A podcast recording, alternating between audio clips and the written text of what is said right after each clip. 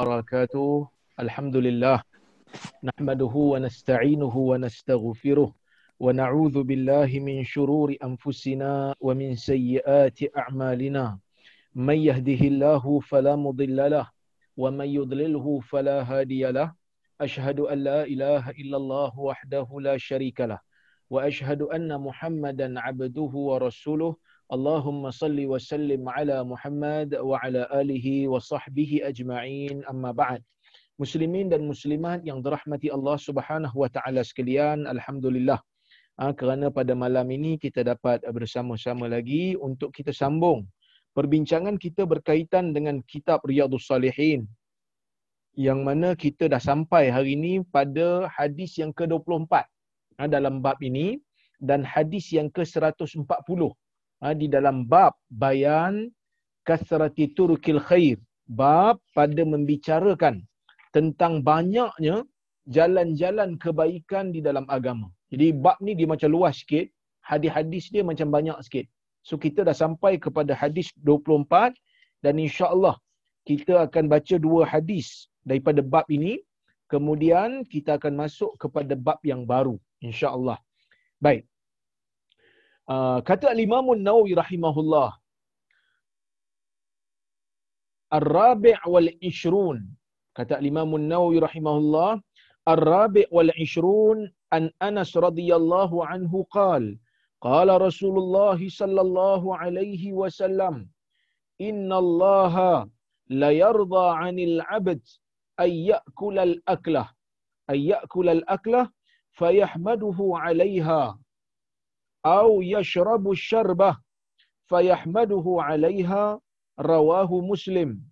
Wal aklah Bifathil hamzah Wahiyal gadwah Awil ashwah Baik. Uh, hadis ini hadis yang ke-24 kata al-Imam Nawawi rahimahullah. Ha, kata Imam Nawawi, hadis yang ke-24 uh, daripada Anas bin Malik radhiyallahu anhu katanya Rasulullah sallallahu alaihi wasallam bersabda sesungguhnya Allah ha, sesungguhnya Allah sangat meredai terhadap hambanya. Yang mana hambanya itu apabila dia makan ha, dia makan pada waktu pagi ataupun makan pada waktu petang ya makan pada waktu pagi ataupun makan pada waktu petang kemudian dia memuji Allah di atas nikmat makan yang dia dapat. Au yashraba syarbah ataupun dia minum dengan satu minuman. Dia minum dengan satu minuman fayahmaduhu alaiha. Kemudian dia memuji Allah dengan minuman ataupun dengan nikmat minum yang Allah Subhanahu wa taala berikan kepada dia hadis ni hadis riwayat Muslim. Wal aklah kata Imam Nawawi aklah ini ha, dia kata bila Nabi kata aklah Imam Nawawi tafsirkan. Dia kata bi fathil hamzah. Dengan kita membari ataskan hamzah. Jangan baca ukulah. Baca aklah. Hamzah pada alif tu kita baca dengan aklah. Wahiyal ghadwah awil ashwah. Ghadwah ialah makanan yang dimakan pada waktu awal pagi. Manakala ashwah ialah makanan yang dimakan di hujung ataupun pada waktu petang eh pada waktu hujung siang. Maka tuan-tuan dan puan-puan yang rahmati Allah Subhanahu wa taala hadis ini memberikan uh, beberapa faedah yang boleh kita ambil uh, iaitu yang pertama sunat untuk kita ni ya apabila makan selesai makan kita puji Allah azza wajal kenapa kena puji Allah? Puji Allah yang pertama atas nikmat makan yang memberikan kita rasa sedap makan. Nah, siapa-siapa yang ada pernah kena sesema dia tahulah bagaimana Allah Taala apabila uji seseorang dengan sesema bila hidung dia sumbat dia hilang rasa makan. Dia hilang rasa sedapnya minum, hilang rasa sedapnya makan, waktu tu kita rasa mungkin kita rasa stres nak makan. Sebab orang lain kata sedap, sedap, sedap, tapi kita tak rasa sedap tu macam mana. Ha, yang mana Allah Azza wa Jal memberikan rasa sedap makan, memberikan rasa selera makan kepada kita.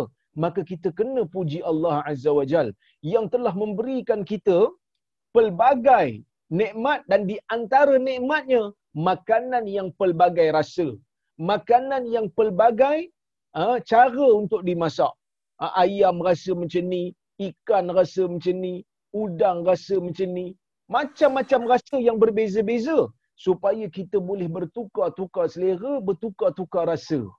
Yang mana ini merupakan nikmat besar yang Allah Subhanahu Wa Taala berikan. Dan kita rasa bagaimana nikmat itu apabila ditarik seketika.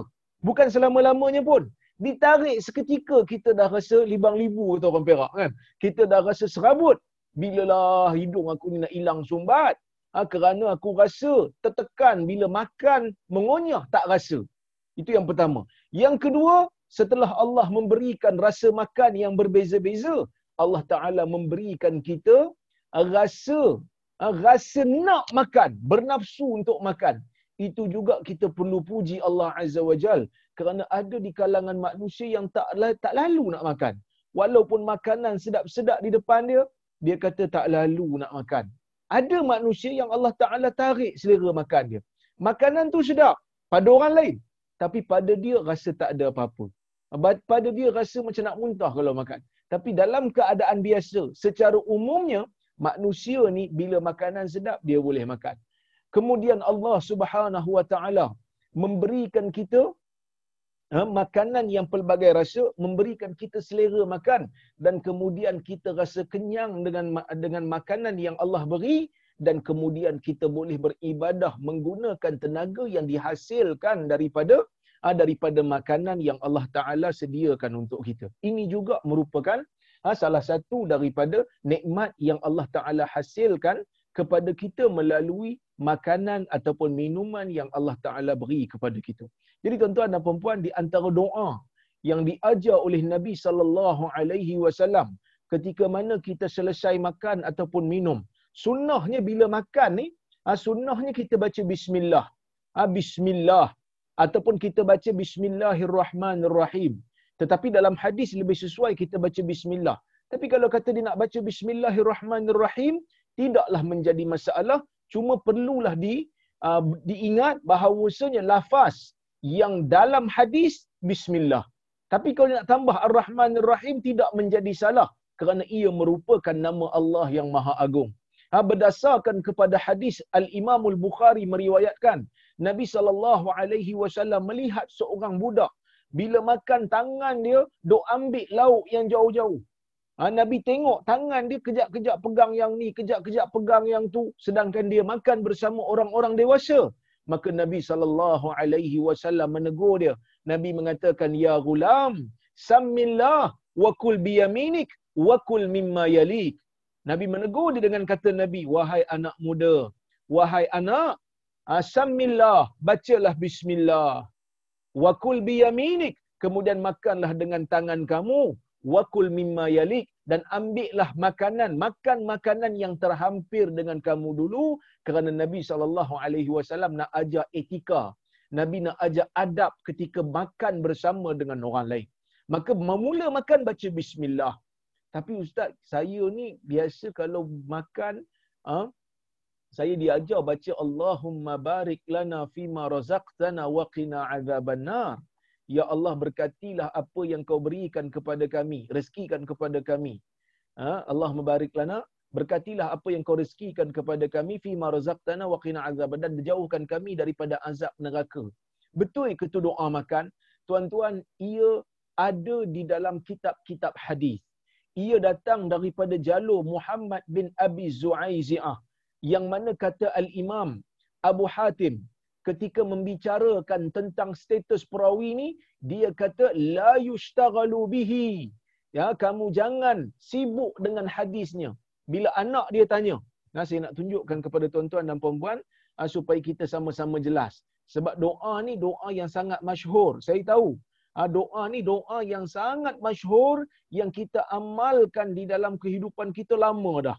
Ha, jadi saya nak bagi tahu juga kepada tuan-tuan dan puan-puan supaya kita sama-sama dapat tengok apakah status hadis ha, yang kita yang kita baca ketika kita nak makan ni ya. Baik.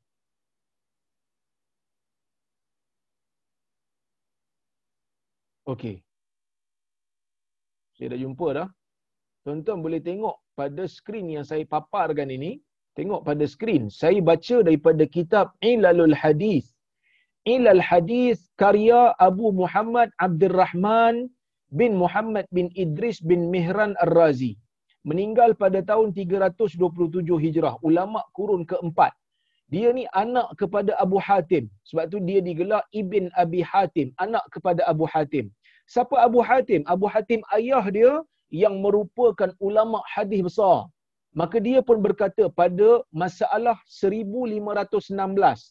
Kata dia, "Wasa'altu abi an hadithin rawahu Hisham ibnu Ammar an Muhammad bin Isa an Muhammad bin Isa bin Sami' an Muhammad bin Abi Zu'aizi'ah an Amr bin Shu'aib an abihi an Abdullah bin Amr عن النبي صلى الله عليه وسلم أنه كان يقول في الطعام إذا قرب إليه اللهم بارك لنا فيما رزقتنا waqina azaban nar. Ni doa yang kita baca selalu ni. So Ibn Abi Hatim bertanya kepada ayahnya tentang hadis ni. Ah, bismillah. Kemudian baca Bismillah. Nabi baca Bismillah. Lepas Nabi baca doa tu, Nabi baca Bismillah. Fa'idha faragha. Bila Nabi selesai makan, Nabi membaca Alhamdulillahilladzi manna alaina wa hadana walladzi ashba'ana wa arwana wa kullal ihsani atana. Bila Nabi selesai je Nabi baca doa. Segala puji bagi Allah yang telah mengkurniakan kepada kami, memberi hidayah kepada kami dan kepada Tuhan yang telah memberikan sesuatu yang mengenyangkan kami dan menghilangkan dahaga kami dan setiap kebaikan yang Allah berikan dan kurniakan kepada kami. So doa hadis ni ditanya kepada ayah dia, qala abi berkata ayahku, hadza hadisun laisa bi syai'. Hadis ini tidak ada nilainya. Hadis ni tak ada apa kata dia, tak ada nilai. Wa ibnu abi zu'aiziah. Siapa ibnu abi zu'aiziah? Dalam sanad ni kalau kita tengok nama sebenar dia Muhammad bin Abi Zu'aiziah. Muhammad bin Abi Zu'aiziah kata Abu Hatim, la yushtaghalu bihi. Tidak, orang tak peduli pasal hadisnya. Munkarul hadis dan dia merupakan perawi hadis mungkar. Maksud perawi hadis mungkar ni, dia meriwayatkan hadis yang orang lain tak riwayat. Yang mana orang lain tak kenal pun hadis dia. Oleh kerana tu tuan-tuan dan puan-puan dan rahmati Allah sekalian. Oleh kerana itulah ha, kita bila kita baca ni, ha, bila kita mengaji ni, kita kena bersedialah dengar benda yang yang uh, kita tak biasa dengar. Mungkin ada sebahagian daripada kita rasa eh macam pelik pula belajar dengan orang ni kan. Sebab tiba-tiba amalan kita yang kita buat rasa macam tak betul pula. Ha, rasa macam tak betul. Ha, nanti saya akan hurai kenapa. Ya? Jadi tuan-tuan dan puan-puan dan rahmati Allah, saya tunjukkan bukti ha, supaya kita sama-sama tengok ha, bagaimana ulama-ulama hadis mengkritik ha, perawi-perawi ini. Ha, yang mana ini bukan hanya Abu Hatim aja riwayat, ha, bukan aja Abu Hatim yang yang yang saya katakan ha, bukan hanya Abu Hatim sahaja yang mengkritik perawi ini. Bahkan ramai lagi ulama lain yang mengkritiknya. Ha, sebagai contoh, um, saya bawakan uh, kepada tuan-tuan dan puan-puan uh, pandangan Imam Bukhari pula pada perawi ini. Imam Bukhari kata apa? Tengok. Saya paparkan di sini supaya kita sama-sama tengok. Ini dalam kitab At-Tarikh Al-Kabir. At-Tarikh Al-Kabir karya Muhammad bin Ismail Al-Bukhari Al-Ju'fi. Ini pengarang kitab Sahih Bukhari. Imam Bukhari ada satu kitab nama dia Tarikh Al-Kabir. Dia kata Muhammad nombor 244. Muhammad bin Abi Zu'aizi'ah munkarul hadis jiddan. Muhammad bin Abi Zu'aizi'ah perawi hadis yang dhaif, perawi hadis yang mungkar. Ha, perawi hadis yang terlalu mungkar. Sehingga kan tuan-tuan dan puan-puan yang dirahmati Allah sekalian ya. Ha, Abu Hatim, Abu sorry bukan Abu Hatim.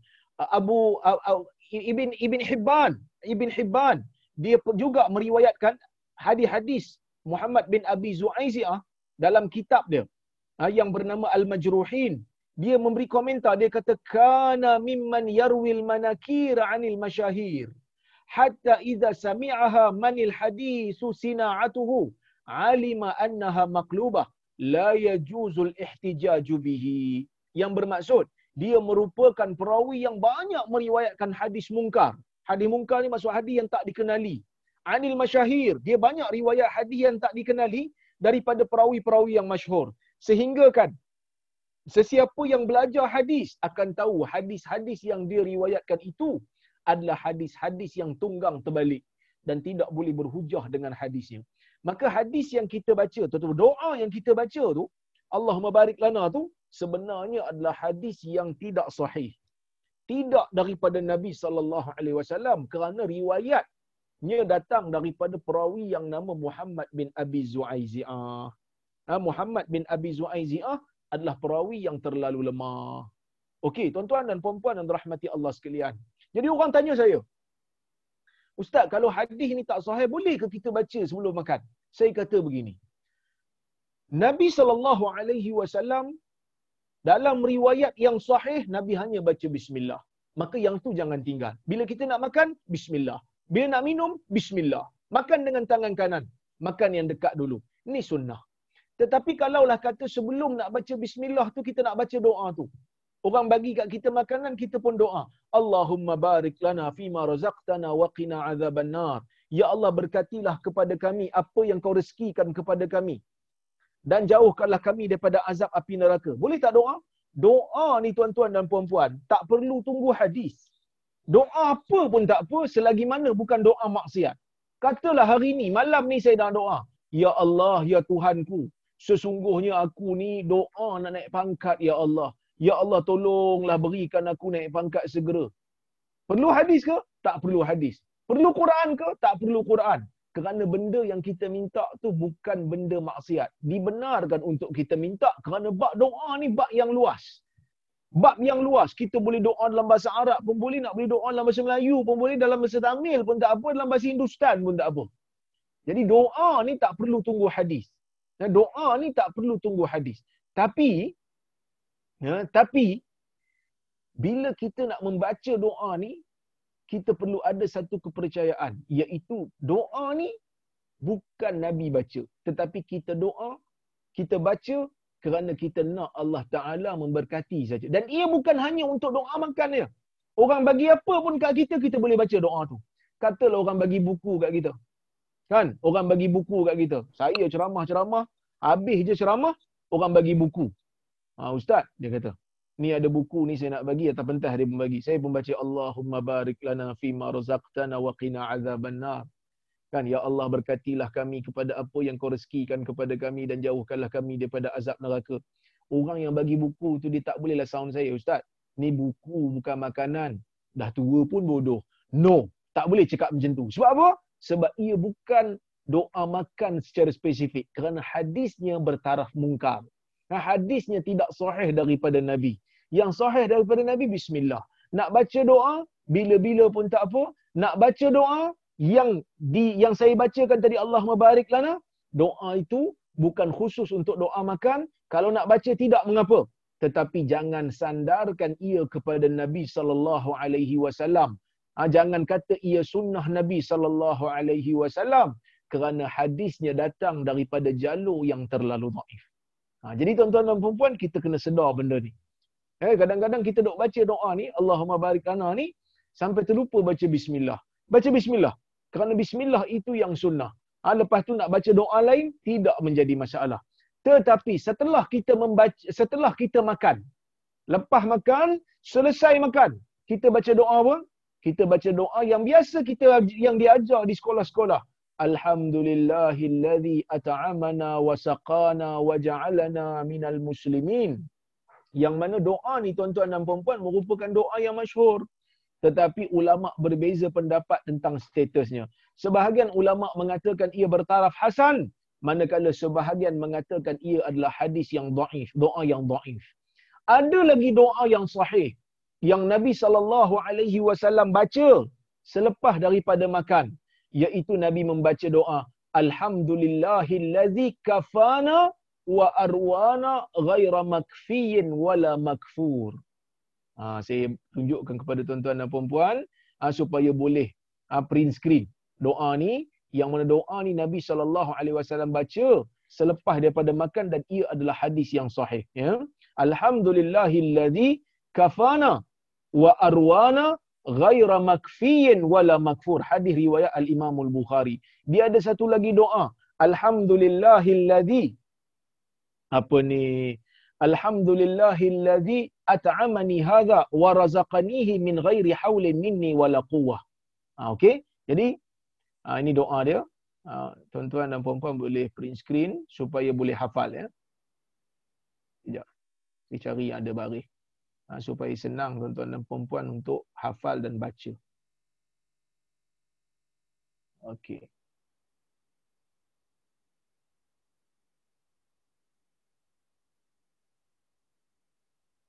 Okey. Ni. Daripada Abi Umamah anna Nabi sallallahu alaihi wasallam kana idza faragha min ta'amihi wa qala marratan idza rafa'a ma'idatahu. Nabi bila selesai makan, Nabi baca doa ni. Alhamdulillahilladzi kafana ha, segala puji bagi Allah yang telah mencukupkan kami wa arwana menghilangkan dahaga kami ghaira makfiin dalam keadaan kami nak lagi nak lagi uh, uh, nikmat makan ni lepas daripada ni wala makfur dan kami tidak sekali-kali kufur kepada uh, kepada nikmat Tuhan yang Tuhan berikan kepada kami. Ini doa yang sahih daripada Nabi sallallahu alaihi wasallam. Dia ada satu lagi doa yang sahih daripada Nabi yang saya baca tadi. Ya iaitu alhamdulillahillazi at'amani hadha wa razaqanihi. Ya nanti saya saya apa? saya carikan ha, untuk tuan-tuan dan puan-puan saya saya carikan hadis ni. Okey. Ni hadisnya riwayat al-Imam Abu Dawud ya riwayat Imam Abu Dawud ha, dengan sanad yang sahih. Jap saya cari yang ada baris eh. Okey. Ha, paling tidak kita amal lah. Ha, biar orang kata apa bila mengaji hadis ni paling tidak adalah amalan-amalan kita yang bertambah yang sedikit berbeza sebelum daripada kita belajar ni. Okey? Ni yang saya hitamkan ni. Ha, yang saya select ni ha, Nabi wasallam daripada Anas kata dia ha, Nabi wasallam man akala ta'aman sesiapa yang telah makan makanan kemudian dia baca alhamdulillahillazi at'amani hadha at-ta'am wa razaqanihi min ghairi haulin minni wala quwwah ha, siapa yang makan ni lepas tu dia baca ya. Ha, segala puji bagi Allah yang telah memberikan aku makan. Makanan ini dan merezekikannya kepada aku tanpa ada ha, kuasa dan daya daripada aku. Siapa baca ni nabi kata akan diampunkan dosanya yang telah lalu.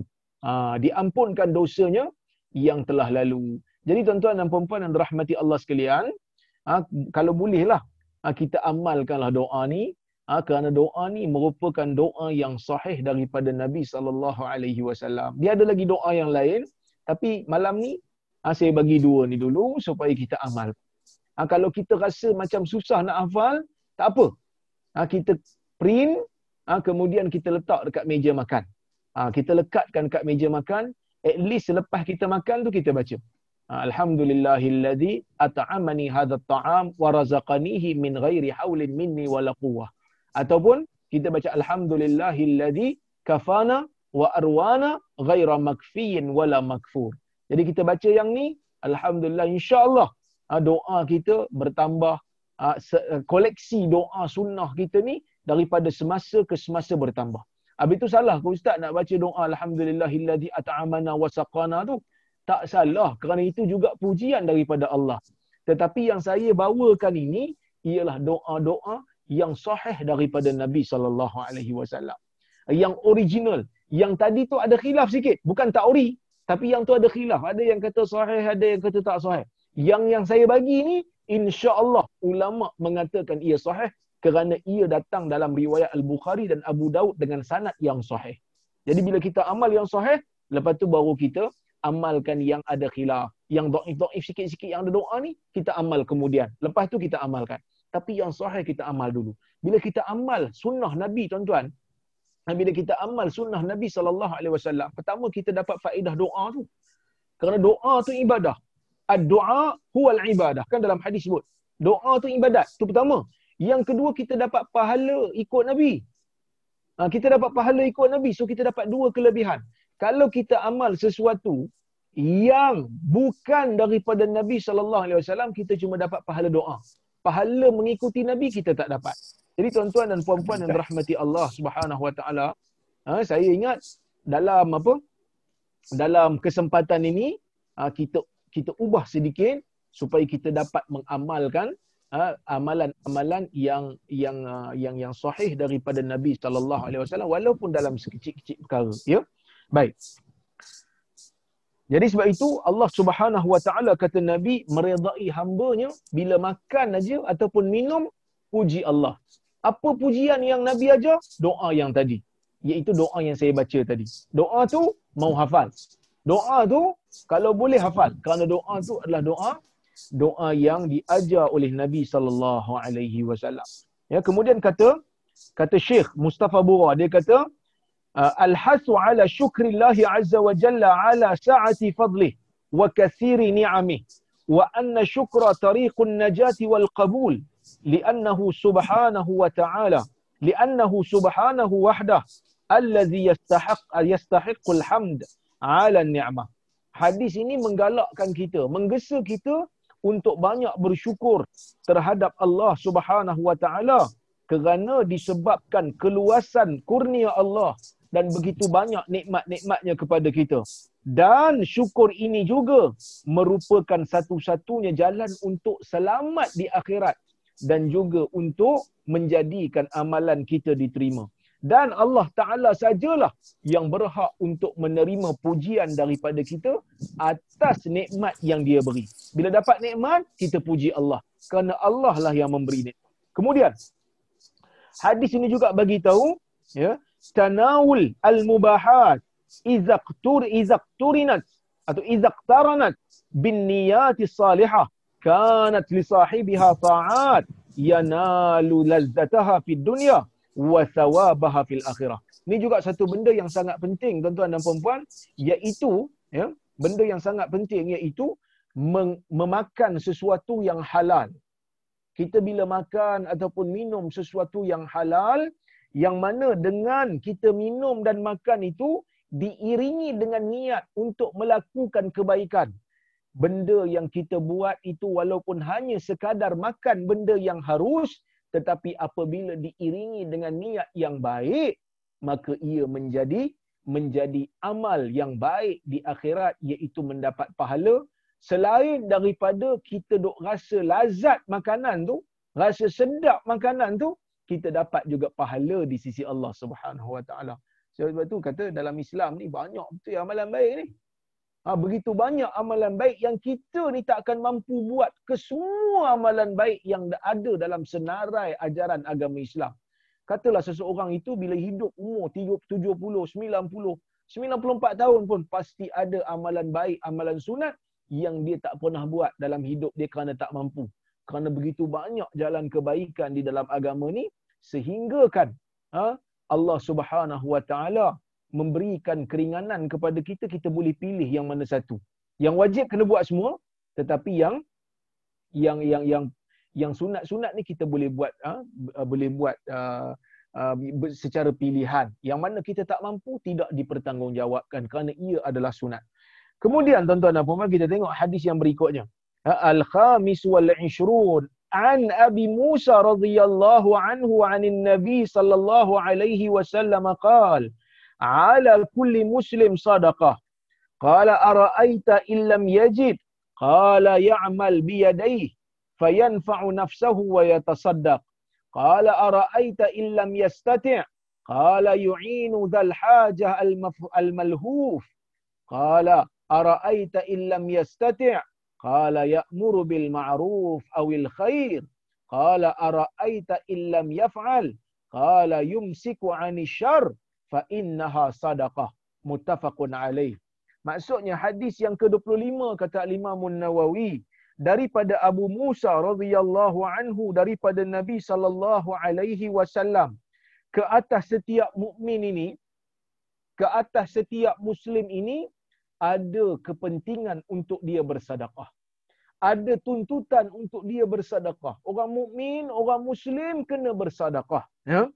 Maka Abu Abu Musa Abu Musa ni sahabat Nabi yang saya dah cerita dulu nama dia Abdullah bin Qais berasal daripada Yaman Al-Ash'ari. Dia tanya kepada Nabi dia kata, araaita illam yajid apa pandangan kamu ya Rasulullah jika dia tidak dapat sesuatu untuk dia bersedekah. Katalah dia ni memang tak ada harta dia nak sedekah. Dia tak ada lebihan harta cukup-cukup untuk dia je. Ha maka Nabi wasallam kata ya'malu biyadayhi. Kalau boleh hendaklah dia bekerja dengan tangan dia fayanfa'u nafsahu wa yatasaddaq. Yang mana dengan kerja itu dia boleh untuk mendapat sesuatu memanfaatkan diri dia yang mana dengan sesuatu tu dia bekerja dia dapat harta daripada hasil kerja dia dia dapat manfaat kemudian dia boleh bersedekah. Qala araaita illam yastati' kemudian Abu Musa bertanya lagi kepada Nabi sallallahu alaihi wasallam apa pandangan kamu? Jika dia tetap tak mampu dia dah pergi kerja dah tapi tetap tak mampu untuk bersedekah. Maksudnya apa? Maksudnya apa yang dia buat tu kerja yang dia buat tu cukup untuk makan dia je. Ha, cukup untuk makan dia je. Nak sedekah tak cukup. Dia dengan anak-anak dia dengan isteri dia makan habis dah. Ha, ni nak bagi tahu ni. Rezeki yang Allah Taala bagi ni tak sama pada orang. Ada orang kerja 8 jam dia boleh dapat harta banyak berlebih-lebih melimpah ruah. Ada orang 8 jam dia kerja dia hanya dapat apa yang cukup untuk dia dan keluarga dia je kelebihan yang Allah Taala bagi dekat manusia ni tak sama. Ha, tapi antara ha, kelebihan yang Allah Taala bagi ni mungkin eh, mungkin ada orang bertanya. Dia kata ustaz jadi orang senang jadi orang kaya ni bagus ke tak bagus? Sebab saya tengok dalam hadis nabi kata dalam syurga ramai orang miskin. Saya nak bagi tahu tuan-tuan dan puan-puan jadi miskin ke jadi kaya ke tu adalah ujian miskin dengan kaya tu sendiri pada diri dia sendiri tak jadi baik dan tak jadi jahat tetapi yang dihitung oleh Allah yang dikira bagaimana seseorang itu menguruskan kemiskinan dia dan bagaimana seseorang itu menguruskan kekayaannya. Sebab itu ada hadis dalam Sahih Al-Bukhari Nabi sallallahu alaihi wasallam menyebutkan la hasada illa fisnatain. Nabi kata dalam hadis tu la hasada illa fisnatain. Ya. Rajulun atahu Allahu mala fasullita ala halakatihi fil haqq wa rajulun atahu Allahu al-hikmata wa huwa yaqdi biha wa yu'allimuha atau kama qala Rasulullah sallallahu alaihi wasallam hadis ni Nabi sallallahu alaihi wasallam kata dalam hadis ni Nabi kata tidak ada hasad melainkan dalam dua perkara ha, hasad ni maksud dengki tapi dalam hadis ni bukan maksud dengki lah dalam hadis ni dia tak maksud dengki kerana dengki ni benda buruk Dengki ni apa dia? Dengki ni, hasad ni, tamanni zawali ni'mah anil ghair, anil mahsud. Perasaan mengharapkan hilangnya nikmat daripada orang yang didengki. Bila satu orang dengki pada orang lain, kerana orang lain tu ada nikmat. Ha, kerana orang lain tu ada nikmat. Sebab tu dia dengki. Jarang orang dengki ke orang yang tak ada nikmat. Tengok orang miskin. Eh, dengkinya aku tengok dia boleh mengemis tepi jalan. No, jarang. Biasanya orang bila dengki, dia dengki pada orang yang ada nikmat. Ha, sebab tu dia dengki. Jadi dengki ni, perasaan tu lah, perasaan nak hilangkan nikmat yang ada pada seseorang. Tapi dalam hadis ni, Nabi sebut dengki. Sebenarnya, Nabi menggunakan bahasa kiasan. Kerana dalam hadis ni bukan dengki. Tapi sebenarnya dalam hadis ni ribtah. Yang bermaksud cemburu. Cemburu apa dia? Cemburu ni maksud dia bila kita tengok orang tu dapat kebaikan, kita pun lumba nak dapat kebaikan yang sama. Cemburu ni sebahagian orang menganggap dia dengki. Tetapi yang sebenarnya dia disebut dengki hanyalah pada bahasa kiasan. Sebenarnya bukan dengki.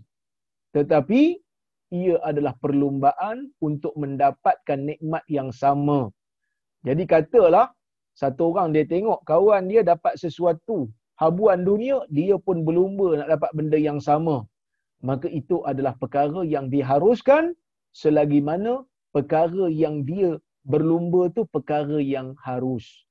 Tapi kalau perkara yang haram maka jadi haram lah. Kalau dalam agama, perkara yang baik, dia tengok kawan tu boleh bangun untuk solat malam, dia pun berlumba nak dapatkan sama macam kawan dia. Itu adalah perkara yang baik. Ataupun seperti mana sahabat Nabi sallallahu alaihi wasallam yang ada perasaan cemburu bila tengok orang lain boleh beribadat lebih daripada dia maka mereka pun nak ibadat nak berlumba supaya dapat sama ataupun lebih lagi pada kawan dia. Perkara ini dibenarkan. Jadi dalam hadis ni sebenarnya adalah cemburu. Iaitu nabi kata tidak ada cemburu yang baik melainkan pada dua keadaan. Yang pertama rajulun atahullahu malan fasullita ala halakatihi fil haq. Yang pertama lelaki ataupun seseorang yang Allah berikan kepada dia harta kemudian dia gunakan harta itu dibelanjakan dimusnahkan hartanya itu pada perkara-perkara yang benar pada perkara-perkara yang hak. Nabi menggunakan perkataan halakah memusnahkan. Maksud dia jenis tak berkira. Dia bagi apa saja yang boleh menjadi penyelamat untuk dia di akhirat. Dan satu lagi manusia nabi kata yang patut kita cemburu ialah seseorang yang Allah Subhanahu wa taala berikan dia hikmah. Apa dia hikmah? Hikmah ini ialah ilmu Al-Quran dan Sunnah.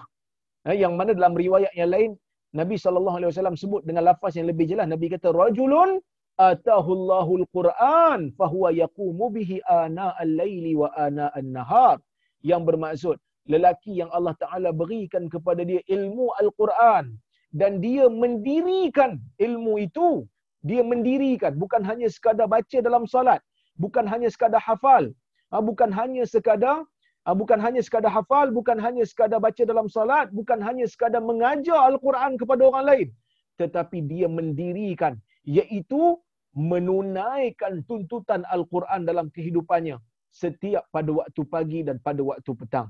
Tuan-tuan dan puan-puan pada waktu malam dan pada waktu tengah, ha, pada waktu siang. Maafkan saya. Kemudian tuan-tuan dan puan-puan Nabi kata cemburu ni pada dua. Pertama orang ada ilmu dan dia kena ada amanah ilmu.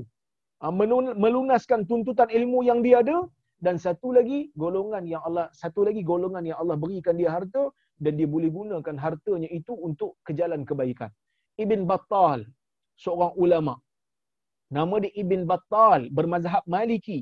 Ketika mensyarahkan hadis ini dalam Sahih Al-Bukhari, dia mengatakan hadis ini menjadi bukti bagi sebahagian ulama yang mengatakan bahawasanya kekayaan apabila orang yang kaya itu dapat gunakan kekayaannya ha, dalam kebenaran dapat gunakan kekayaannya untuk infak banyak-banyak orang kaya lebih baik dan lebih afdal daripada orang miskin. Ha, sebelum ni kita dengar orang miskin ni Allah Ta'ala ha, masuk syurga cepat. Orang miskin ni ramai dalam syurga Kali ni kita dengar orang kaya kalau dengan kekayaannya itu dia menunaikan hak-hak agama dan banyak melakukan infak fisabilillah, dia sebenarnya lagi afdal daripada orang miskin yang tidak mampu memberi dengan lebihan harta. Jadi sebab itu tuan-tuan dan puan-puan, kat sini Nabi kata, tuntutan atas setiap mukmin adalah untuk melakukan sedekah. Sahabat tanya kalau Abu Musa tanya kalau dia tak mampu macam mana? Nabi kata ya amal biyadaihi ha, ber, bekerja dengan dua tangannya. Fayanfa'u nafsahu. Dapat manfaat untuk diri dia wa yatasaddaq kemudian dia bersedekahlah dengan lebihan harta yang dia ada. Nabi nak berikan kita satu galakkan. Galakkan memberi. Manfaat hidup ni pada memberi.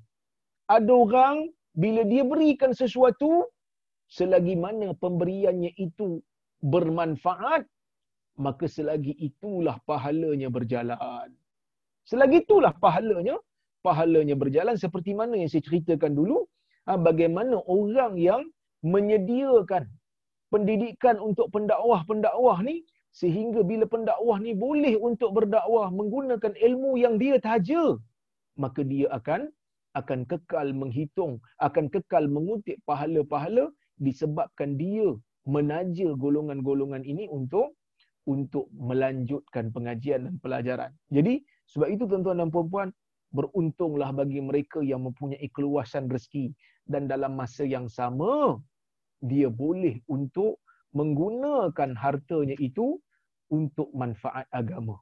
Ha, kadang-kadang bila bila bila sebut pasal ha, beri sumbangan apa semua orang dok bayang masjid, masjid, masjid kan. Kat Malaysia ni masjid dah banyak.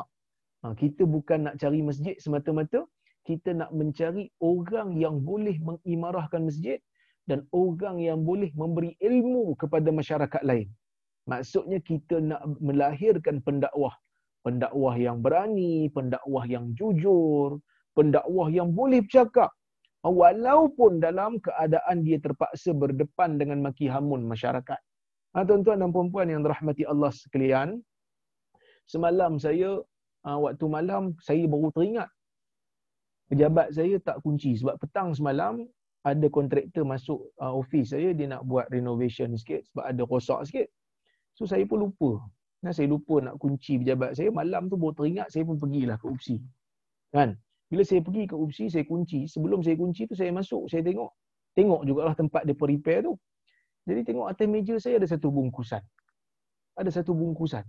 Saya pun buka bungkusan. Ada orang post barang lah. Saya pun buka, siapa pula ni? Sekarang ni kau terima bungkusan, saya dah jadi risau dah. Takut surat saman ke apa ke. Takut saya tersalah cakap ke apa ke. Buka-buka, tengok-tengok tuan-tuan dan perempuan, ada satu buku. Buku tu, depan dia, buku tu, dekat depan buku tu ada muka orang, muka penulis dia. Saya pun tengok, siapa dia ni? Maka saya buka, saya selak muka surat, apa ni, saya selak kulit buku tu. Dekat depan buku tu tertulis. Ha, dia kata, uh, doktor tolong doakan saya. Lepas tu dia tulis nama dia. Lepas tu dia tulis nombor telefon dia. Saya pun google lah nama orang ni. Tengok-tengok tuan-tuan dan puan Dia adalah salah seorang daripada jutawan uh, jutawan yang asalnya miskin kemudian menjadi kaya disebabkan dia terberkecimpung dalam dalam bidang hartanah. Tapi saya nak saya nak kata apa tuan-tuan dan puan Ha, kadang-kadang manfaat ilmu ni kita rasa macam suara saya. Saya dok rasa macam suara saya hanya ada dalam grup ni je lah. 120 orang. Yang ni je lah boleh dengar. Itu pun saya ter, ter, terkurung lah dalam bilik ni. Nak pergi ceramah kat masjid ni orang tak bagi. Nak pergi ceramah kat Selangor orang tak bagi. Nak pergi ceramah kat masjid universiti orang tak bagi. Nak pergi ceramah dekat negeri lain orang tak bagi. Yang orang bagi di mana?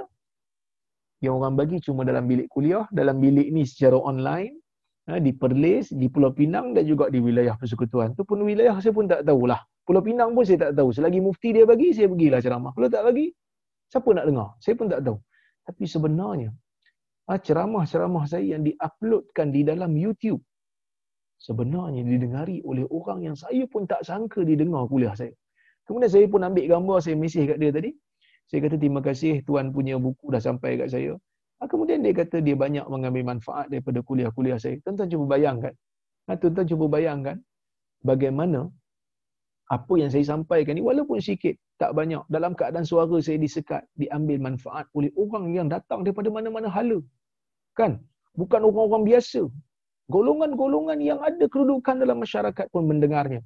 Bayangkanlah, sewaktu saya belajar dulu, ada beberapa sahabat, beberapa kenalan yang memberikan sedikit bantuan membelikan kitab untuk saya. Saya gunakan untuk membeli kitab. Saya yakin dan percaya. Apabila orang dapat manfaat daripada apa yang saya sebutkan pada ya, kuliah-kuliah saya, dia juga mendapat saham apa hala kerana dia telah membantu saya untuk mendapatkan sedikit ilmu di dalam agama ini. Jadi sebab itu, orang yang ada kemampuan ni, kalau boleh, sediakanlah pendakwah-pendakwah yang mana dia nampak berpotensi, dia bantu. Kerana mereka ini merupakan ladang untuk kita melakukan kebaikan yang tidak putus.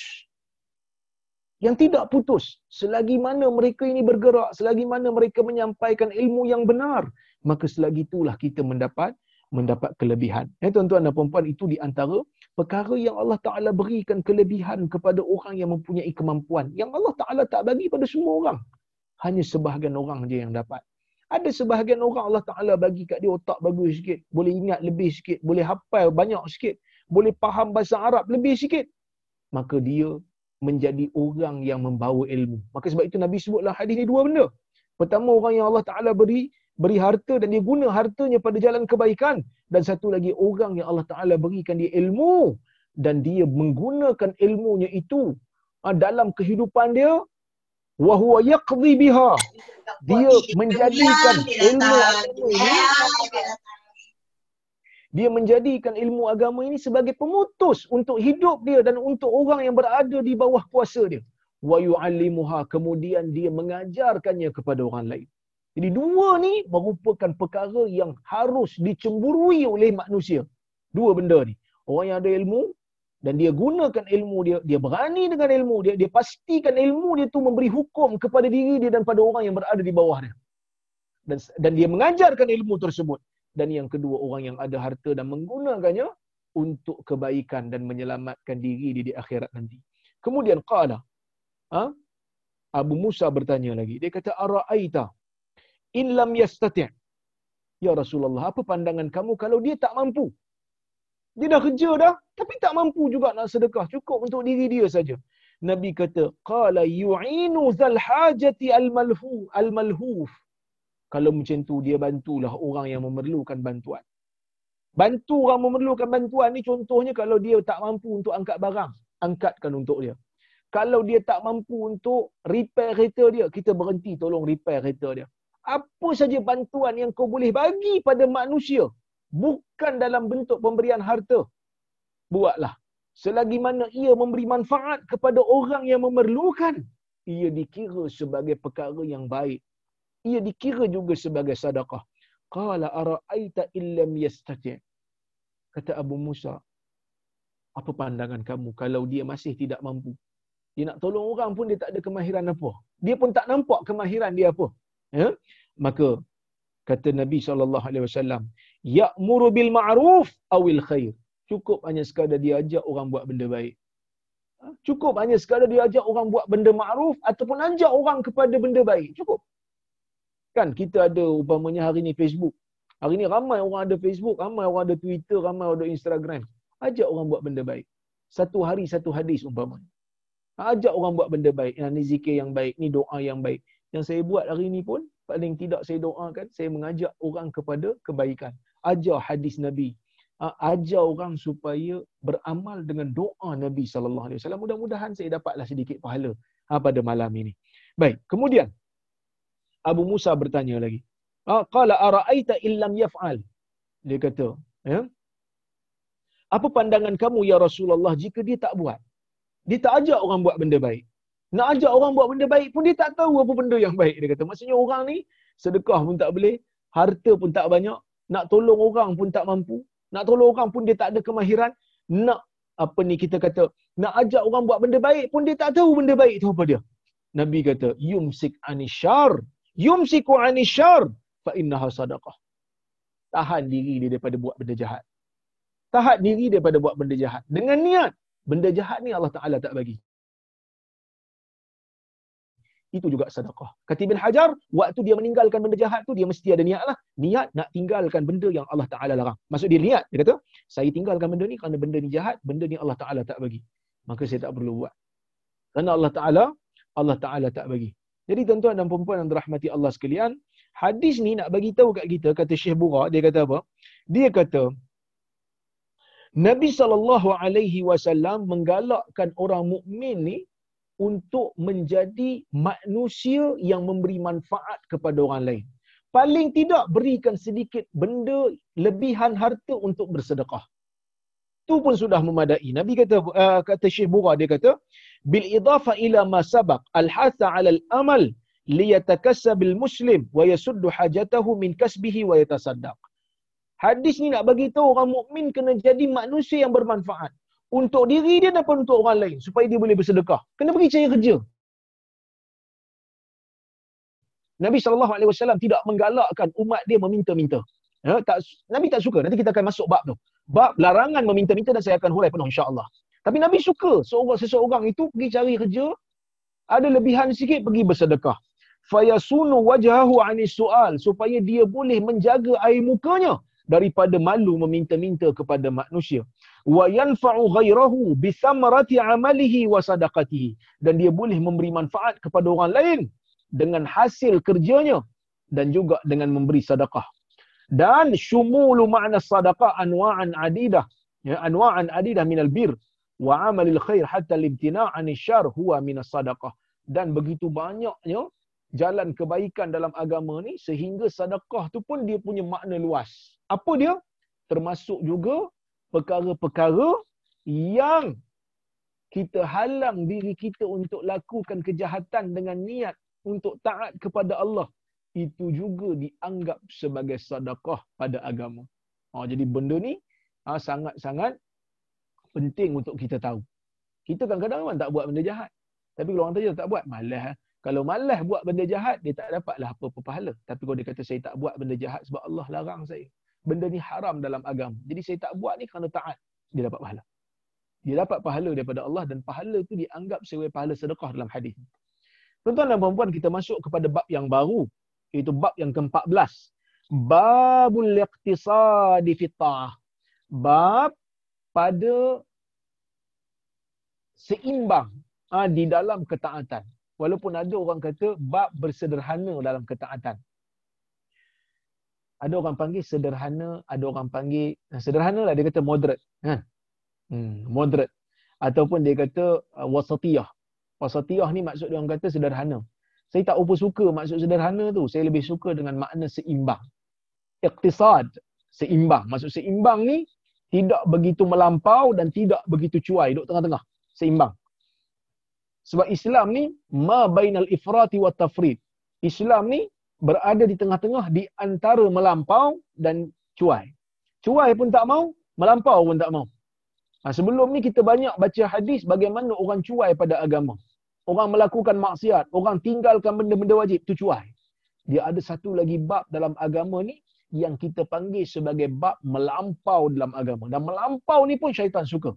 Kata Ibn Taymiyah rahimahullah, syaitan ni bila dia nak goda kita, dia akan jadikan kita terjun di salah satu antara dua. Terjun dua longkang. Salah satu daripada dua longkang. Yang pertama, longkang cuai. Seseorang tu digoda oleh syaitan untuk buat maksiat. Untuk tinggal benda-benda wajib. Untuk buat benda-benda haram. Yang ni syaitan suka. Dia cuai pada agama. Orang suruh solat dia tak mau. Orang suruh tutup aurat dia tak mau. Orang suruh makan benda yang halal dia balun benda-benda yang haram. Syaitan suka ada satu lagi bab syaitan suka juga iaitu golongan yang melampau di dalam agama. Apa maksud melampau? Melampau ni maksudnya dia hulu. Ha, benda yang Tuhan tak suruh pun dia anggap macam benda tu satu tuntutan agama. Dan benda hulu ni bahaya lagi daripada cuai. Walaupun kedua-duanya bahaya tetapi antara bahaya itu bila kita banding mana lagi bahaya? Maksiat lagi bahaya ke melampau? Melampau lagi bahaya. Kerana melampau ni dia anggap dia sedang melakukan ketaatan sedangkan Allah Taala tak suruh pun. Dia dia anggap dia buat ketaatan. Dia anggap Tuhan suka kat dia. Susah nak sebenarnya nak sedarkan golongan pelampau dalam agama ni. Sebab sebaliknya berbeza dengan golongan yang melakukan maksiat. Orang yang melakukan maksiat dia anggap dia tahu dia sedang melakukan maksiat dan dia tahu dia buat benda yang Allah Taala murka. Maka sebab itu golongan yang melampau ni nak dakwah mereka bukan senang memerlukan kepada kesabaran yang tinggi. Kata Imam Nawawi rahimahullah, qala Allah Ta'ala Allah Subhanahu wa taala berfirman, Taha ma anzalna 'alaika al-Qur'ana litashqa. Surah Taha. Allah Taala kata Taha hanya Allah yang tahu maknanya. Ma anzalna 'alaika al-Qur'ana litashqa. Kami tidak menurunkan kepada kamu Al-Quran untuk kamu menjadi susah, menjadi sukar. Wa qala ta'ala, yuridullahu bikumul yusr wala yuridu bikumul usr. Sesungguhnya Allah inginkan kepada kamu kemudahan dan Allah sekali-kali tidak inginkan kepada kamu kesusahan. Maksudnya agama yang Allah taala turunkan kepada nabi ini bukan agama yang menyusahkan bukan agama yang membebankan. Sebaliknya agama yang memudahkan. Kita tengok hadis yang pertama dalam bab ini. Hadis yang pertama ataupun hadis yang ke-142 وعن عائشة رضي الله عنها أن النبي صلى الله عليه وسلم دخل عليها وعندها امرأة. قال من هذه؟ قالت هذه فلانة تذكر من صلاتها. تذكر من صلاتها. قال ما عليكم بما تطيقون فوالله لا يمل الله حتى تملوا وكان أحب الدين إليه. Ma dawama sahibuhu alaih muttafaqun alaih yang bermaksud daripada Aisyah radhiyallahu anha ha, katanya sesungguhnya Nabi sallallahu alaihi wasallam masuk bertemu Aisyah dan di sisi Aisyah pada waktu itu ada seorang wanita ada seorang perempuan. Maka Nabi bertanya man hadhi ni perempuan mana pula ni? Ni siapa ni? Nabi tanya. Qalat hadhihi fulana Aisyah kata dia ni fulan bintu fulan. Maksud Aisyah bagi tahu lah nama dia. Tazkuru min salatiha. Dia menyebutkan salat dia. Maksudnya dia menyebutkan banyaknya salat dia pada Aisyah. Wa kana aqala mah. Ha, dia, dia menyebut salat dia yang banyak. Nabi terus tegur eh. nabi kata mah. Maksud mah tu jangan. Nabi kata jangan. Alaikum bima tutiqun. Kamu kena buat amalan selagi mana kamu mampu saja buat perkara yang mampu. Jangan lebih-lebih nabi kata. Fa wallahi demi Allah Allah tidak bosan sehingga kamu bosan. Wa kana ahabbud dini ilai. Dan agama yang paling disukai di sisi Allah madawa masahibuhu alaih sesuatu yang seseorang itu dapat beristiqamah dapat melakukannya secara konsisten melakukannya dan tidak berhenti hadis riwayat al-bukhari dan muslim tuan-tuan dan puan-puan yang dirahmati Allah sekalian hadis ni dia pada zahirnya ada sedikit percanggahan ulama terhadap makna sebenar hadis ni sebab bila Nabi kata sesungguhnya Allah tidak bosan sehingga kamu bosan. Eh, bosan ni apa? Bila sebut al-malal. Malal ni bila Nabi kata uh, apa? Allah ni tak bosan sehingga kamu bosan. Bosan ni apa? Bosan ni merasa berat sesuatu dan rasa macam nak lari daripada sesuatu. Eh, boring lah. Kan? Okey. Jadi bila bosan ataupun boring, ya, adakah ini sifat bagi Allah? ulama ahli sunnah berbeza pendapat.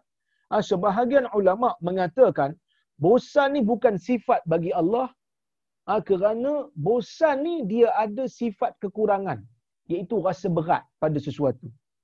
Rasa berat, rasa beban. Allah Ta'ala tidak berasa dengan sifat beban. Maka oleh kerana itu, mereka mentakwilkan makna hadis ni supaya selari dengan sifat Allah yang maha sempurna. Siapa yang kata begitu? Yang kata begitu ialah Ibn Qutaibah, Ibn Abdul Bar dan juga Ibn Rajab. Mereka mengatakan hadis ni bukan maksud bosan pada zahirnya. Dan mereka takwilkan hadis ni. Mereka cuba fahami semula hadis ni supaya selari supaya kita tidak mengisbatkan ataupun menyandarkan kepada Allah sifat bosan yang merupakan sifat kekurangan.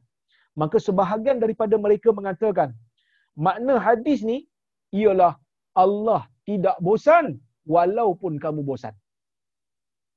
Maksudnya Nabi nak kata, sesungguhnya Allah tidak bosan sehingga kamu bosan. Maksudnya, Allah ni tak bosan pun. Kalau kamu bosan pun, Allah Ta'ala tetap tak bosan. Ha, dia kata gitu, itu makna dia, dia kata. Nanti kamu yang akan bosan, sedangkan Allah sekali-kali tidak bosan. Ha, itu maksud dia, dia kata. Sebahagian lagi, ya, takwilan, yang yang saya sebut tadi ni, takwilan Tahawi dan juga Ibn Qutaibah. Manakala sebahagian yang lain seperti Ibn Rajab dan Ibn Abdul Bar mereka mengatakan sesungguhnya Allah Subhanahu wa taala sekali-kali tidak meninggalkan memberi pahala kepada orang-orang yang melakukan ibadat sehinggalah mereka bosan. Bila bosan aja maka Allah berhenti untuk memberikan memberikan apa ni memberikan pahala. Ini takwilan mereka. Manakala sebahagian ulama yang lain ha, seperti Ibrahim Al-Harbi dan Abu Ya'la mereka mengatakan bosan tu bosanlah. Tapi bosan pada Allah bukan kurang, bukan sifat lemah, tetapi ia menunjukkan Allah Taala ha, tinggalkan seseorang itu bila dia bosan. Ha, bila seseorang itu dah mula bosan, maka Allah Taala tinggalkan tak beri pahala.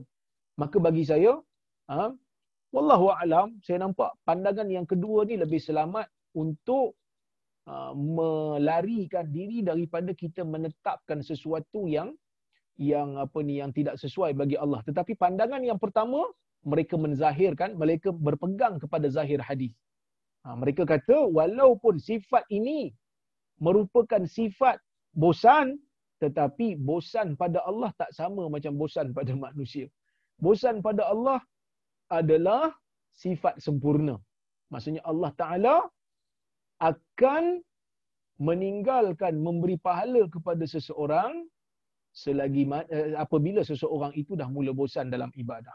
Jadi tuan-tuan dan puan-puan yang dirahmati Allah Subhanahu wa taala sekalian ya. Hadis ni bagi tahu kepada kita tentang bagaimana Nabi sallallahu alaihi wasallam tidak menggalakkan kita untuk membebankan diri kita melakukan perkara-perkara ibadat yang sunat sehingga beban pada diri. Kerana lama-lama nanti dia akan bosan dan dia akan dia akan lemah dan tak larat. Kemudian hadis ni juga bagi tahu kepada kita keseimbangan dalam melakukan ibadat tu merupakan perkara yang dituntut seimbang. So kalau kita nak buat ibadat pun biar seimbang, biar step by step. Jangan bila kita rasa mula insaf, kita buat benda yang wajib, lepas tu kita buat benda yang sunat ni sampai meletihkan diri. Jangan. Kerana ia akan menyebabkan kita tidak mampu untuk konsisten. Kemudian, hadis ni juga bagi tahu, amalan yang paling banyak pahalanya yang paling banyak ialah amalan yang kita paling konsisten. Kerana ia akan berterusan. Kalau kita buat sekali banyak, esok mungkin dah tak larat dah. So akan terputuslah pahala tu. Kemudian, melakukan perkara yang sedikit dan berterusan sedalam keadaan ikhlas itu lebih baik dan akan melatih diri supaya lebih konsisten. Dan ya, dalam hadis ini juga nak bagi tahu bagaimana Nabi sallallahu alaihi wasallam bila tengok benda yang tak kena di hadapan dia, Nabi sallallahu alaihi wasallam terus tegur.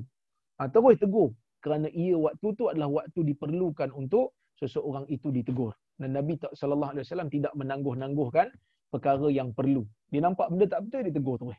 Ya wallahu taala alam insya-Allah uh, kuliah akan datang kita akan baca hadis yang berikutnya pula. Baik. Assalamualaikum doktor. Waalaikumsalam. Apakah yang kita uh, apakah yang patut kita baca bila bersama dengan orang yang nazak? Uh, kita baca la ilaha illallah. Uh, kita baca la ilaha illallah kerana apa ni dalam hadis Nabi sallallahu alaihi wasallam menyebutkan laqinu mautakum la ilaha illallah ajarlah orang nazak itu orang yang nak mati di kalangan kamu itu dengan kalimah la ilaha illallah. Ya, kemudian kalau kita nak bila dia dah baca la ilaha illallah kemudian kita kita diam kita kalau nak baca yasin tidak ada masalah. Kerana ia merupakan amalan salah. Walaupun ada riwayat menyebutkan baca yasin daripada nabi daripada hadis Ma'qil bin Yasar tapi hadis dhaif. Cuma amalan golongan sahabat dan tabi'in mereka bila orang yang nazak mereka akan baca yasin. Kerana dalam yasin tu ada ada cerita pasal syurga, pasal neraka, pasal akhirat. Jadi orang yang dengar tu dia akan dia akan orang kata apa? akan teringat kepada akhirat. Ha? Jadi bila dia dah sebut perkataan lain, dah sembang ke, minta apa, kita ajar dia balik. La ilaha illallah. So bila dia sebut, kita diam. Kemudian kita buat kerja kita, kita baca Quran untuk dia. Ha? Kenapa? Kerana kita nak jadikan kalam akhir dia, La ilaha illallah. Kerana Nabi SAW menyebutkan man kana akhiru kalamihi fid dunya la ilaha illallah dakhala al jannah. Ya. Okey. Apa ni sesiapa yang kalam akhirnya di dunia ini ialah la ilaha illallah dia akan masuk syurga. Jadi kita minta supaya kita kita mengharapkan supaya orang yang nazak ni perkataan akhir dia la ilaha illallah. Bila disebut je kita buat kerja lain. Bila disebut perkataan lain pula kita ajar dia lagi la ilaha illallah. Tapi nak ajar tu pula janganlah menengking, jangan apa dengan apa ni suara yang kasar, nanti terkejut pula. So kita ajar la ilaha illallah. Cukup. La ilaha illallah dan bila disebut kita cukup. Bila dia sebut perkataan lain pula, kita ajar dia lagi supaya kalam akhir itu la ilaha illallah ya. Baik. Assalamualaikum warahmatullahi wabarakatuh. So great hadis doa makan tu dhaif. Ya, ia adalah hadis yang dhaif yang kita baca tadilah, yang doa yang makan yang kita baca. Yang sahihnya bismillah. Tapi tak salah nak baca doa tu ya. Jangan salah faham saya. Ya. Baik. Ha, ini pun ada tanya ni. Assalamualaikum Dr. Waalaikumsalam. Kalau tak baca Allahumma barik lana tu, tapi kita baca bismillah, boleh? Ha? Bismillah lima. Bismillah lima ni apa? Saya pun tak faham bismillah lima ni mungkin bismillah il-kafi, bismillah il-syafi. Eh? Bismillah il-mu'afi. Kita baca bismillah dulu, lepas tu nak baca bismillah yang lain-lain dengan harapan untuk mengambil berkat dengan nama Allah, Asma'ul Husna berdoa padanya, tidak menjadi masalah. Doktor ada font yang besar dengan makna sekali. Oh lama. Nak cari font yang besar. Nampak font kecil sangat eh.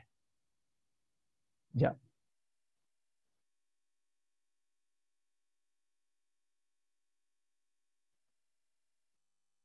Ya, eh, saya cari yang besar sikit.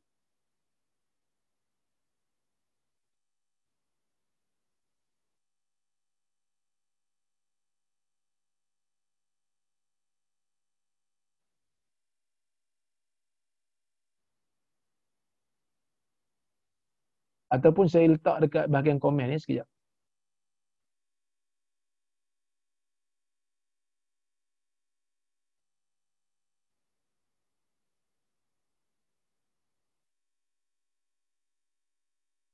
Ini riwayat Abu Daud ya. Ah itu riwayat Abu Daud. Kemudian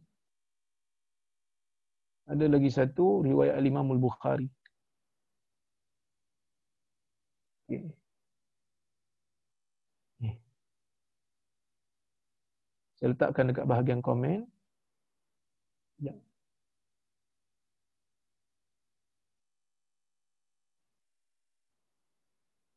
Okey, saya letak bahagian komen nanti boleh tengok.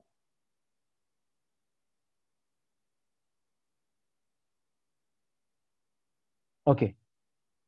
Ya, alhamdulillahillazi at'amani hadha at-ta'am wa razaqanihi min ghairi haulin minni wala quwwah. Segala puji bagi Allah yang telah memberikan saya makan makanan ini dan memberi rezeki kepada saya tanpa ada daya dan kekuatan daripada saya. Maksud rezeki itu dia bagi walaupun tanpa ada kekuatan kita untuk menghasilkan rezeki tersebut. Kemudian hadis berikutnya, doa berikutnya, Alhamdulillahillazi segala puji bagi Allah yang telah kafana mencukupkan kami wa arwana menghilangkan dahaga kami ghaira makfiyan dan kami rasa tidak cukup dengan apa yang Tuhan bagi ni esok nak lagi lepas ni nak lagi wala makfur dan kita tidak kufur dengan nikmatnya insyaallah baik Assalamualaikum Dr. Waalaikumsalam. Soalan saya begini, dia kata. Adakah menjadi cacat dalam beribadah apabila mengamalkan perkara-perkara yang telah menjadi kebiasaan? Uruf orang ramai bagi satu masyarakat selagi selagi ianya tiada nas yang melarangnya. Contoh, membaca surah Yasin pada malam Jumaat dan bukan surah Kahfi. Yang kedua, membaca doa makan Allah membarik lana. Okey, yang saya bacakan tadi tu, ah, saya dah huraikan, membaca doa tidak menjadi masalah. Boleh. Manakala membaca surah Yasin pada malam Jumaat. Sebenarnya baca Yasin pada malam Jumaat ni dia tidak ada hadis yang sahih pun yang menganjurkan baca Yasin pada malam Jumaat. Kalau ada pun ia adalah hadis yang daif. Manakala hadis yang sahih ialah membaca surah Al-Kahfi. Sebenarnya membaca Yasin pada malam Jumaat tidak menjadi kesalahan jika kita baca tu kerana untuk mendapatkan pahala umum. Tetapi apabila ia diulang berkali-kali sehingga menjadi satu budaya seolah-olah macam ia dianjurkan ah, menjadi satu budaya seolah-olah macam ia dianjurkan secara khusus pada malam Jumaat maka itu yang menjadi masalah. Oleh kerana itu kita terpaksa untuk mengatakan melakukannya secara berterusan dengan ritual seolah-olah macam dia disyariatkan secara berterusan sedangkan tidak ada maka ia termasuk dalam bid'ah idhafiyah. Ya bid'ah idhafiyah ni jangan kita amalkan uh, mengikut masyarakat sebaliknya kita yang kena uh, ubah masyarakat. Kalau orang tanya kenapa kita kata baca malam ni baca surah kahfi sebenarnya. Kan? Cuba kalau dia kata saya baca surah apa ni kalau ditanya lah pada orang Melayu yang baca surah Yasin pada malam Jumaat tu, mungkin dia kata alah tak ada buat apa baca surah Yasin lah. Cuba kita minta dia pada hari lain untuk baca surah Yasin. Mesti dia pelik. Eh, malam ni bukan malam Jumaat, mesti nak baca Yasin. Menunjukkan kepercayaan ada fadilat khusus tu dah ada dalam dah ada dalam jiwa dia. Maka sebab itu kita kena tinggalkan. Ha, kita kena tinggalkan seketika kita amal surah Al-Kahfi. Mungkin ada sebahagian orang yang menganggap saya ni macam nak kacau amalan masyarakat. Sebenarnya bukan nak kacau tetapi nak berikan uh, panduan supaya beramal mengikut sunnah. Uh, kadang-kadang ada orang kan dia dia macam dia kata ni semua nak kacau amalan orang bukan nak kacau nak perbaiki supaya kita sama-sama mengamalkan sunnah. Ni amanah ilmu ni. Kerana Nabi kata tidak ada cemburu melainkan pada dua benda iaitu orang yang Allah berikan kat dia ilmu kemudian dia berhukum dengannya dan mengajarnya pada orang lain.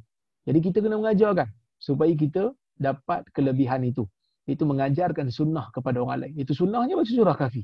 Ha, baca surah kafi. Dulu pun ha, apa ni surah kafi orang tak apa nak baca sangat. Tapi sekarang Alhamdulillah orang dah mula baca.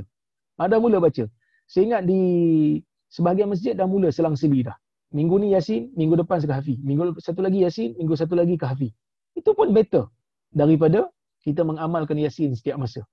Ha? Yasin ni ada tempat dia. Orang nazak baca Yasin. No, itu tak ada masalah. Kita tak bantah.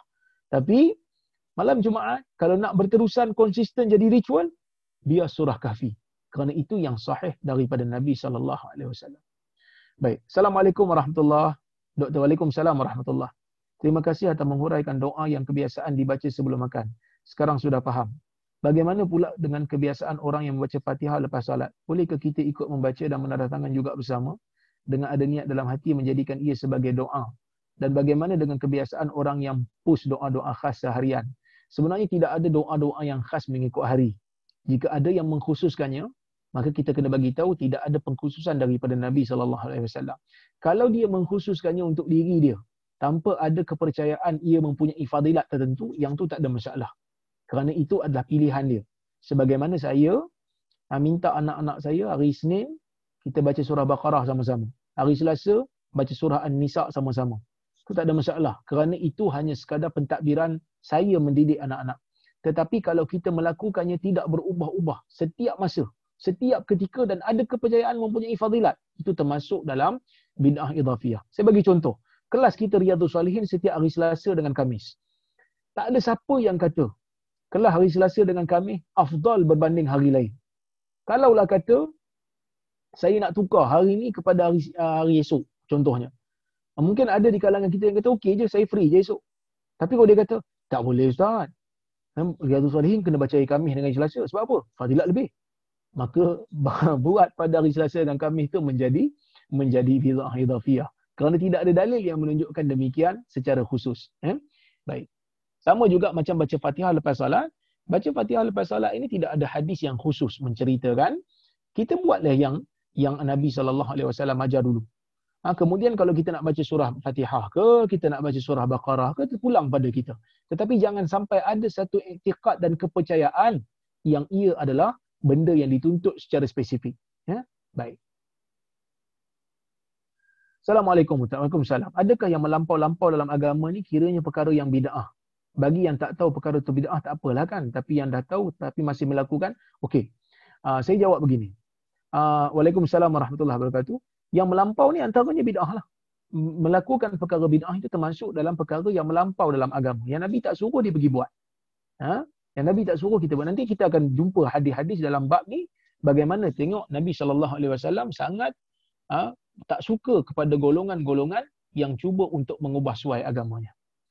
Baik. Assalamualaikum Dr. Waalaikumsalam. Ramai yang apabila orang meninggal mengucap innalillah dan baca fatihah. Bukan fatihah. Bukan ke fatihah untuk orang yang hidup saya agak keliru pun penjelasan doktor. Okey. Baik. Um, pertamanya, bacaan innalillah wa inna ilaihi raji'un. Itu adalah hadis, itu adalah apa ni amalan yang sahih.